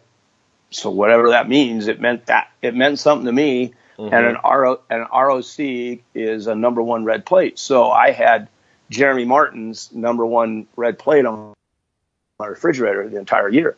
Yeah, and cool. all I did was stare at that red plate. And so when we went to Oklahoma, it was, you know, I had lane eight, main event, and, you know, to win that plate was, that was probably one of the highlights of my career only because Patty and I worked really hard for that event. There was a lot going on. We put together our own program and it was in the current era and, you know, just so it, every year it, things kind of better the year before or the time before. So, you know, um, I'm always looking forward to the next one. Mm-hmm. Uh, a few more name checks here. We've got Mike, Crit Plate Mike. Um, so I just want to say hi to him. Kevin Tomko. What up, Mike? Kevin Tomko down there in uh, Georgia. Um, yeah, I think he, uh, I think he slid out in front of me at Stockton. Okay, you guys racing a pro, right? Yeah, I think he asked um, if I remember that. There was actually a picture. I was on Dirtworks, I think. And he would have been and, on uh, when he was with Bill, right? I'm not sure. Caston, maybe. Caston. He was on Caston. Yeah. yeah. Yeah. Yeah. Yeah. And he he slid out in the first turn, and a lot of guys went down. I went down, but that was like that was just racing. I mean, you're going in hot. It's not like you're going in to take anybody out. You just went in hot, hot first pro, money dollar signs, and front tire washed. Mm-hmm. Uh, one Miles Kirby, he says, "Do you think the freestyle guys have maybe got a better grip on social media than maybe the racers?" I don't know how deep you go into following everybody online, Harry. I think you know what the guys are doing, the freestyle guys are doing, like the Huntington Beach crew. Those guys and that whole crew, they do a really good job of promoting themselves. And you know, as far as a writer promoting a writer, they're they're they don't do a very good job of promoting themselves. There's groups out there that do it for them, like you know, those whatever group they're part of. But you know, I was just looking at a Jeremy. I was just mentioned this yesterday um, to Patty and Nathan. I went on and because I follow Jeremy McGrath. Yeah, yeah, me too. Yeah, and, yeah, yeah. Right. So I looked at his Facebook page and he's got six hundred twenty-seven 1,122 likes. Still huge following, didn't he? right? And so I don't know what, you know, an athlete page, you know, what Connor Fields has, but, or anybody else. What, uh, so that interested me yesterday when I saw that. Well, the, the, the demographics of any, again, I think uh, ex- excluding Mariana Pajón, the demographics of racing of a racer, you know, uh, old school, mid school, or, or, current school is just so small. You go look at street skating, and you know some of those guys just I don't know if the word's in the middle of the pack, but I mean they have huge numbers. You know, just your um, some of the guys that don't even compete, hundreds of thousands of followers, and uh, yeah, I just think like uh, we're just in a small little uh, small little bubble, you know, on the race side, you know. Right. Um, all right. Very much so. Another one here. I'll give a shout out to uh, Sutty, Kevin Sutmola, Kevin. So I hope he's doing well. Um, what up, um, Kevin? And then we got one here, Sean. Uh, I don't know how to say his last name. I think he's an announcer, Pinchke. I think an East Coast guy. Uh, not going to lie, up, he said just a huge fan. He says uh, he puts you up there with President Reagan, or uh, even higher than that, from uh, seeing you in the magazines back in the day. Um, Thank you, Sean. Thank you, Sean. Here's a good one from, I like this question because I want to know the answer as well, from Todd Wilson. I know Todd, uh, see him on Instagram. He says, what happened to uh, Willie Hubner? He was uh, the little guy on Diamondback, right? Yeah, um, I don't know. Eddie, I th- think, knows where all the guys are and what they're doing. I don't know where Willie is. I yeah. just know of the guys that you know, are we're on Facebook and like Wharton and Farside and Copeland and Palmer and Hayden and Davis, obviously, and Hort and Mike Horton and those guys. So, but I don't know where Hubner is. Yeah, and then um, you know that what, what I, I obviously was a little kid, and uh, but I do remember the Jag World Championships on uh, Tropicana Hotel. He wins and then does like a front flip over the finish line, like eats it. But, uh, I don't know if you ever saw that. It was pretty cool. That's the first why I remember the guy's name. I think then he got on Diamondback after that. Um, so Sean Duncan, hippie Sean, he says best, biggest, craziest after race purchase. Um, was you known for uh, buying, mm. spending your money, Harry? No, no, no houses uh-uh. and cars. You didn't have the Porsches and all that, did you? No, huh? Never. You didn't go that I route. Think I, no, I think I bought Sandy Finkelman's white or uh, 280ZX from him, but it was a great deal, and he wanted to get a 300 or something. So, no, cool. never did. All right. So Oliver Prosper. Do you know Oliver Prosper is Christophe's friend from France? He says, yes. He touched on Bercy, obviously. What do you remember about Bercy, Harry? Incredible. 85, incredible. right? 85, 84, 85 again? Absolutely incredible event. It sold out however many 9,000 screaming kids, families, whatever. It was insane. And to this day, I, we don't understand why that can't be duplicated here on some, you know, some way, somehow. It just that was that was insane. The French have always always known how to put on a show, and uh, they still do. You know, I think in uh, in any sport, but in, in BMX, have always known how to get people in to watch. You know, so something always cool about racing in France yeah, it was it was, and they produced some pretty good riders too. Always, yeah, and continue to. Obviously, yeah. with uh, with Joris and Sylvain Andre, just just to name a few of current top guys. Um, we've got a list of questions here from Chris Carter. He was uh, he's racing and again. He's a UK guy from the 80s. Um, big Harry, you know, big fan. He says, and some great questions. I can't ask them all, Chris, but I will ask one which I'm interested in as well. Uh, do you miss using your front brake and I'll add to that. Why did you actually have a front brake carriage? Is that for, I might have read an interview so you could kind of for the turns and stuff, kind of slow down.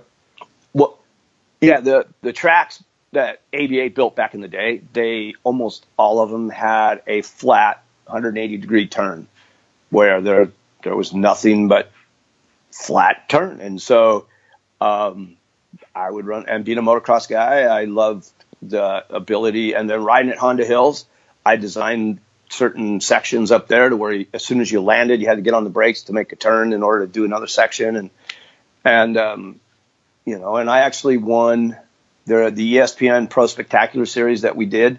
Well, we had to run three motos, two semis, and three mains in a day, and it was all for TV.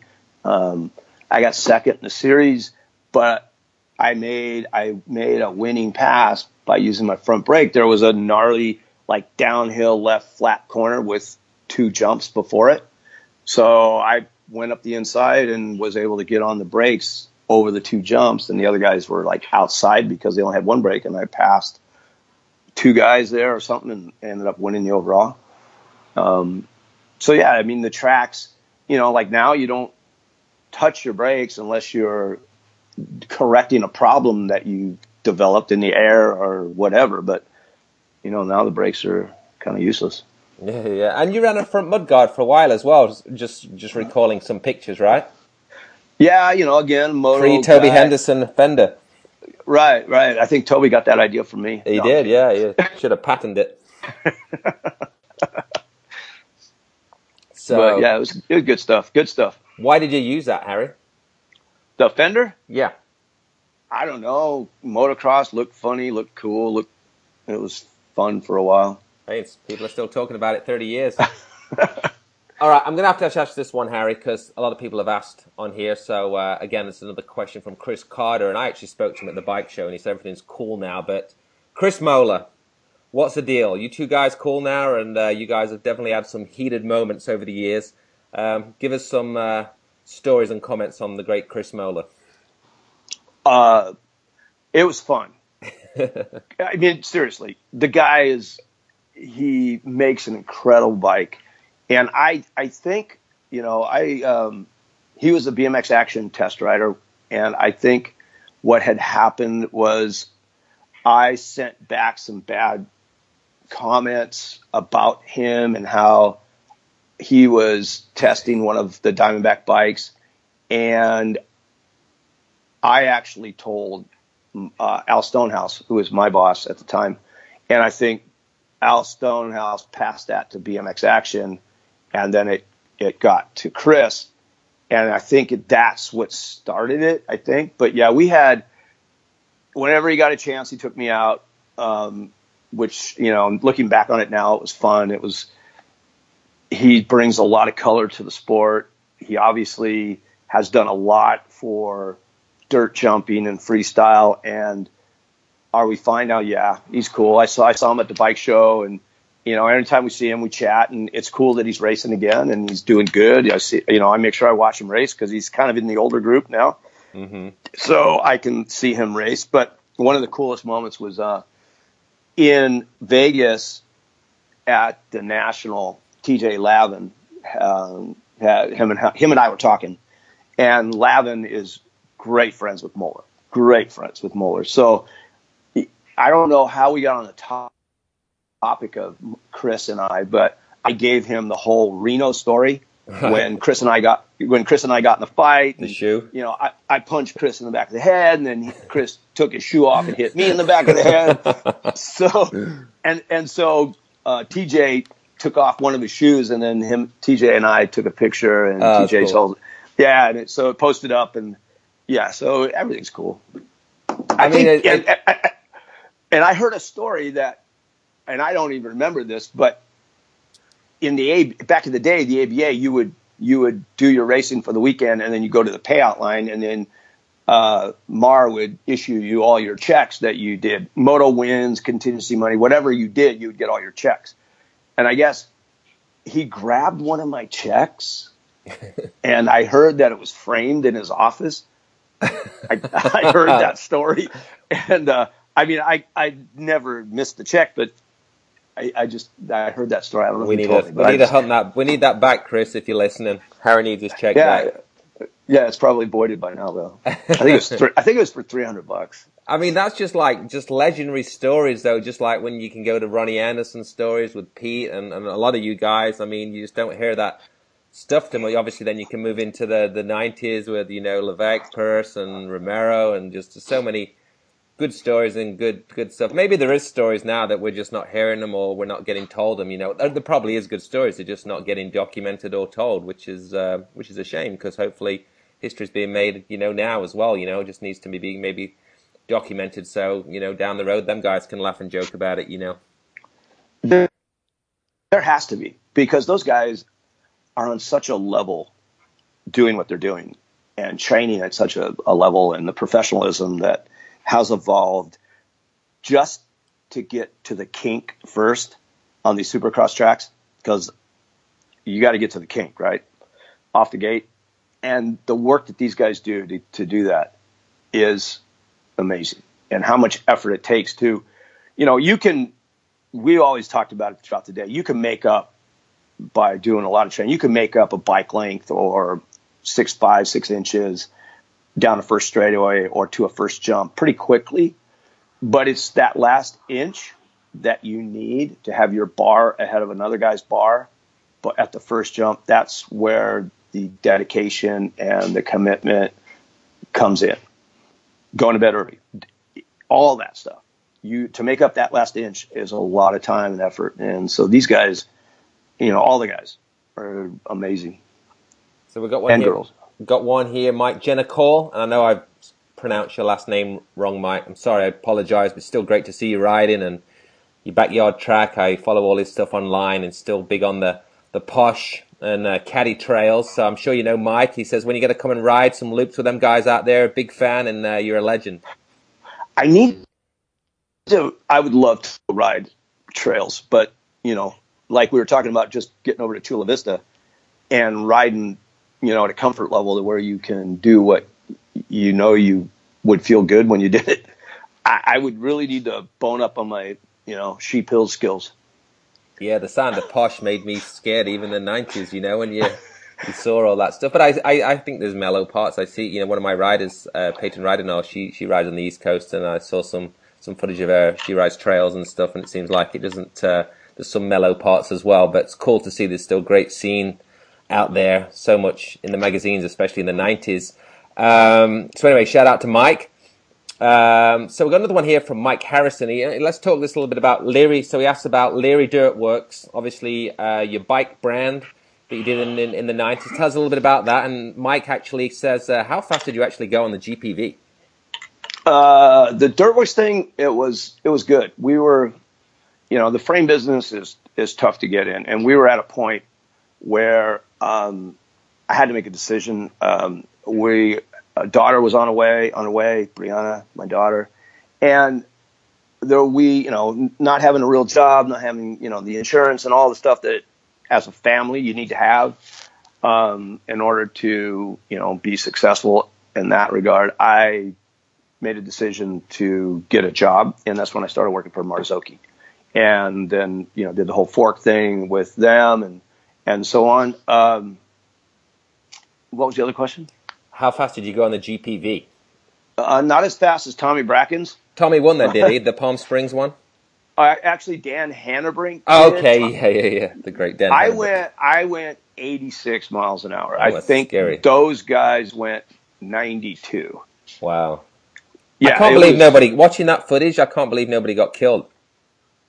Oh yeah, Steve Bemke was close. He went off in the he went off in the rocks down the last end, and then Eddie he was running like a sew up rear tire, and you had to go through this um, like a a ticket taking box. Like there was a building in the middle of the road and a lane on each side, and there was a bump in it, and you were already going about 50 when you had to narrow up to go through this and Eddie dragged his brake, and I was behind him when he did it, and the tire blew. So Eddie actually started crashing as he was going through this little section where it was only like one car wide, and he broke his hand, and you know we were in the middle of the ESPN series at that time, so it really it really cost him, but yeah, it was crazy. I had 50 or 60 pounds of weights bolted in the bottom of a hot street hot streak freestyle bike that was turned upside down. yeah, it's leg- legendary uh, that footage, and the the magazines covered it pretty good for that ten minutes that that sport was going on. How long did it last? It didn't last very long, did it? Ten minutes. Yeah, it was Yeah. about a 10 minute sport. They did a couple races here in Glendora off GMR, Glendora Mountain Road, and which is a really fun hill to come down. Um, there's a bunch of hairpins, and I washed out in one of the corners and fell, but I think it was in third or fourth. Then you guys But did. For, for, was it Formula bikes? That next thing that you guys did in the ads? Yeah, and then Diamondback and Haro created, tried to create its their own little niche market with these. You know, Haro's bike was called the Dart, and then ours was the Formula One, and That was it. For You know, Formula and then One, yeah, and they put on these series, and and Eddie and I we committed to go race the entire series that the USA that ABA put on. Tinker Juarez showed up, and and there yeah. was just doing laps, like just laps around at oval or something. It was actually a road course. It was a small version of a road course and real tight turns, and you know it'd be 12 laps. You know what I mean? And and so that was fun. I mean, I got on the cover of uh, Bicycle Dealer Showcase, which was um, the magazine at the time that went to all the dealers in America, which on a Formula One bike, which was a really cool cover that nobody's ever seen. Yeah, yeah. I never saw that. Uh, you guys get paid for that? Was you like prize money and stuff, or? Yeah, it was it was put into our our um, contract. Like, okay, you're going to go, you're going to do these BMX races, then you're going to do these Formula One races, and if you you know podium or get a picture, that's how mine was. You would get money. So it, it made it worth our while, and because and also it was it was great training. I mean, to go out there and race a tinker or the guys that that's what they got paid to go do. You you suffered for 10 minutes. You know, I mean, it, it wasn't, It's a lot of it time. wasn't yeah it wasn't detrimental to going to a national the next weekend so it, it was really a great way to kind of substitute training Yeah. that's one from Glyn Cartwright. He says, How many sets of signature turbo cranks did you actually snap? If you did snap a lot, maybe. uh i never broke a pair uh, the plates would pop off you know the little turbo plate on of the Yes. Yes. I would, you know, I'm, I'm, I was blessed. I could drive and go get boxes of them. I could make a call and have them UPSed out, and I made sure that I had tires, wheels, cranks, forks, all that stuff in my garage, so that you know I could always, you know, my big thing. I would have a new chain, a new freewheel, and new tires every every weekend, especially the rear tire back in the day because the ABA used this expanded metal starting gate and it went to all the races because it was an indoor event and it would get wore out and the comp 3 tires would spin because the knobs were so big the diamondback comp 2 knobbies were small enough to fit in the little expanded metal holes so i didn't spin as much as the other guys Huh. So we've got one here, Jamie Miller. Um, he says, do you, uh, do you have any uh, DBs as a collector? I know obviously lots of people do around the world. Do you actually have a, a little museum yourself or? Um, no No? no i don't own one diamondback the guy sitting next to me nathan he has how many do you have 31 diamondbacks Yeah, 27 there. 27 Well, Diamondbacks. that's awesome. I think the Aussies are kind of like the British, aren't they? Very big on the the collecting and the old school uh, heritage and, and fans for you guys because you you've been over to Australia, right? Just to do some of these old school events. Yeah, Patty and I, Brett, Brett, Patty and I went to Australia last year, Yes, we did. and uh, it was, and actually it was, uh, it started, I think, a conversation between Patty and Nathan. Uh, just, you know, we were selling a Diamondback jersey or whatever, and the conversation started, and you know, we were brought over for, huh? Patty negotiated. She's, um, Oh, she's the agent. yeah, she she handled it for me. That's good. and that's a whole nother topic that you guys could talk about too is like agents for these guys but we were flown over two weeks expense paid to uh, got to go to sydney and then we went to the Hurstbridge bike show and we were there during the entire show and you know got to present the awards and signed autographs and raised money and and did a lot of things um, that kind of started that whole movement of bringing you know, Bob Harrell went this year, Stu Thompson went this year, Perry Kramer's there now. Um, you know, and then next year is the big 40 year anniversary of BMX in Australia. And I know there's plans being made for a great, you know, kind of event to take place. And so who knows what's going to happen. It's kind of like in England, they have the RAD event, and it's you're just watching it online. Is it you know the weekends? They have gatherings all over the place, but they have like a big yearly.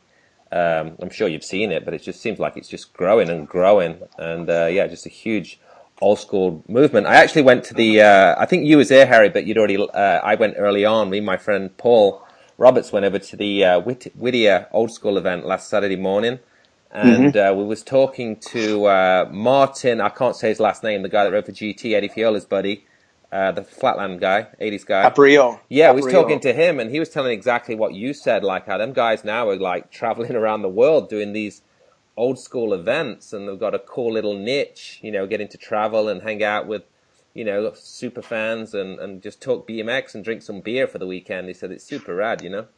Yeah, you get to, you know, and it's free.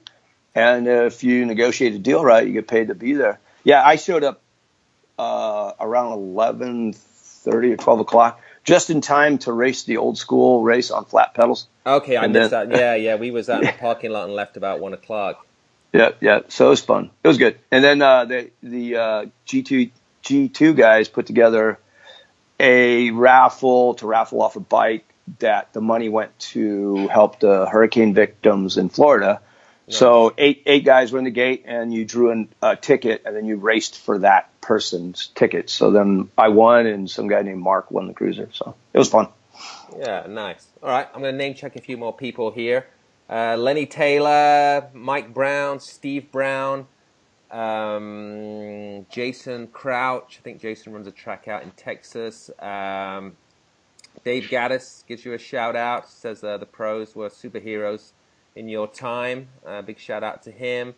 Uh, Pat Robinson, he's a UK guy. It's a 80s guy that's racing again higher.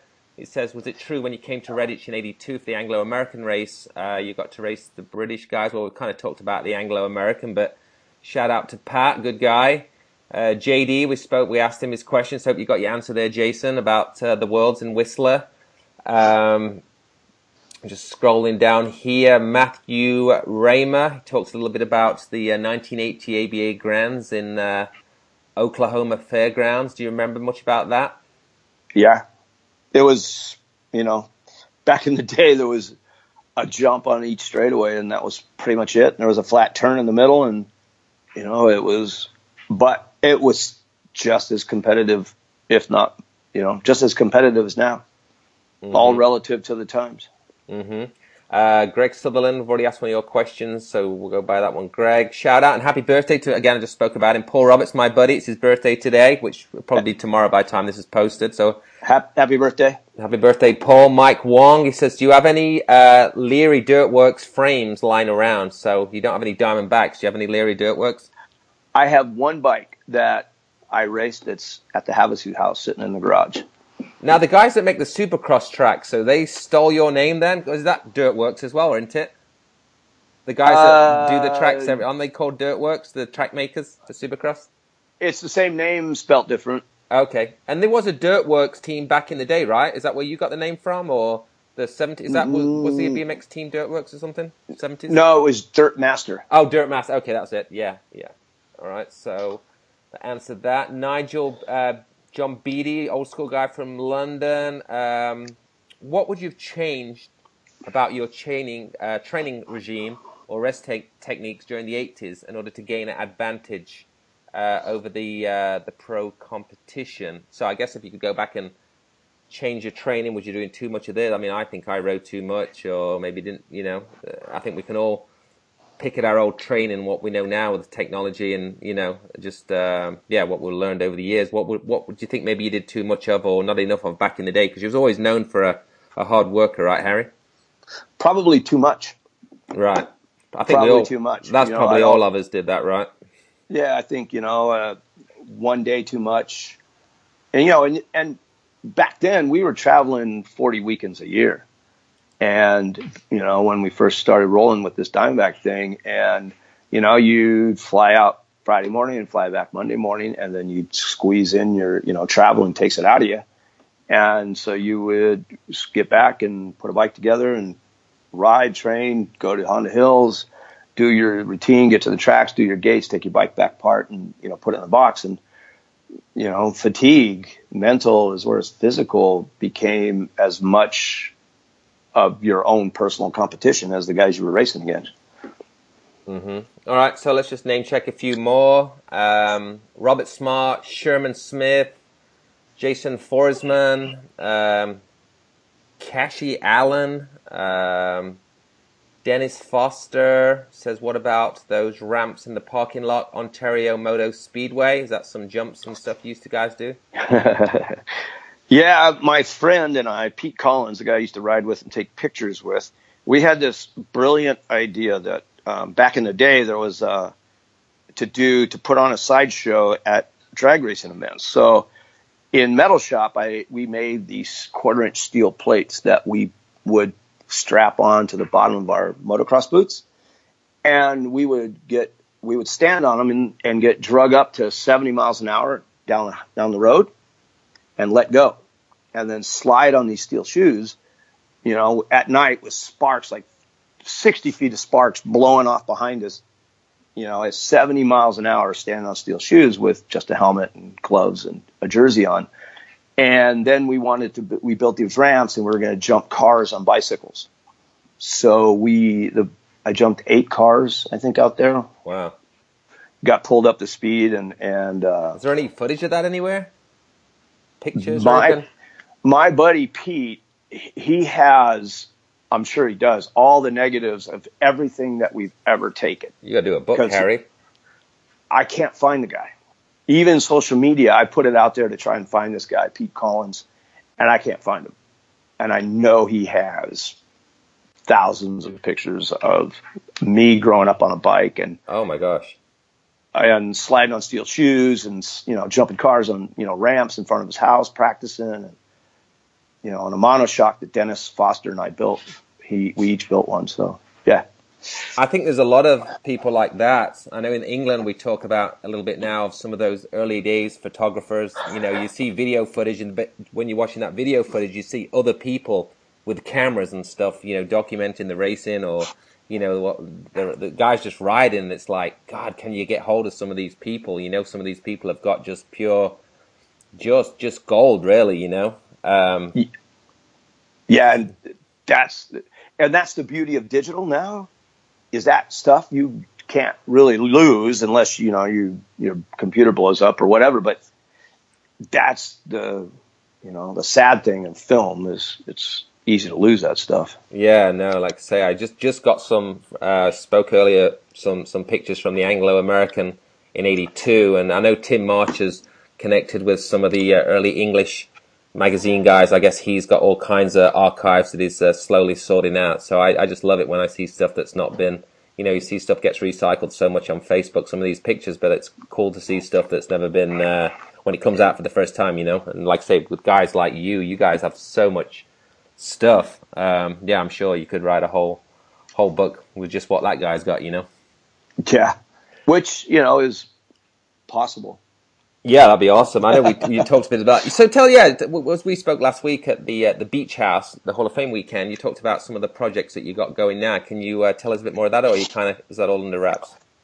Uh, we got stuff coming. It should be available to look at next week. Website, all the little things that are coming together. As you know, it, it's it's slow because we we want to do it Patty wants to, you know, we need to, we want to do it right, and she's a perfectionist, and so uh, websites come in. We just got some different things we want to do, and a lot of that happened when we were in Australia um, a year ago. I mean, when we left there, you really none of us really understand the impact that, you know, like myself or a Stu or until you go until you go, uh, let me just say us, until we went to Australia and we experienced the the hype and everything that we had done that we really didn't plan on doing the racing, the, the magazines, and all that stuff. You really don't understand the full impact that you've had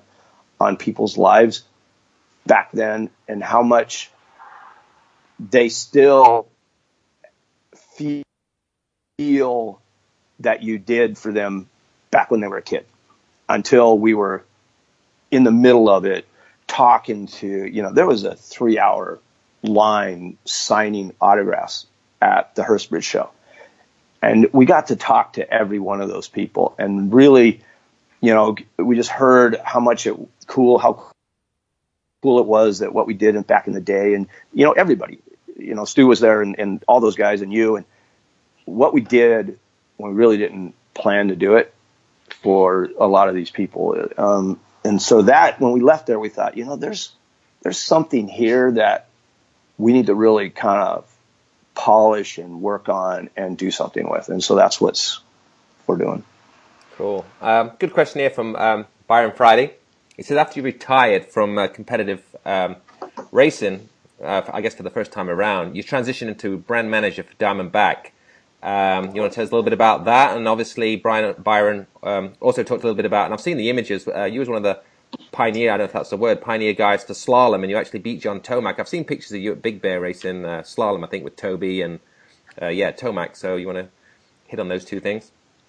Yeah, it was. Um, those were cool days. Byron was the product manager for the mountain bike at the time, and then when I retired BMX, I rolled in the product manager as for Byron was a mountain bike guy, and then I rolled in as the BMX guy.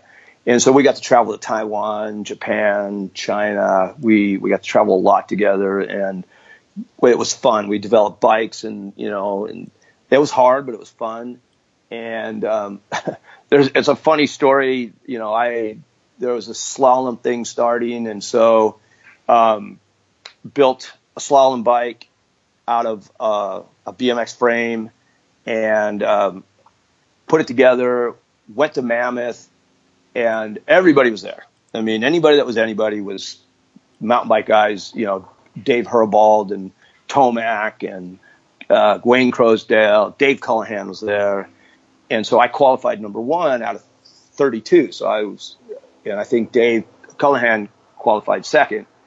We and I had to beat Tomac to get to the final, and in the final I was leading Cully, and I went into a corner and folded my front wheel in half.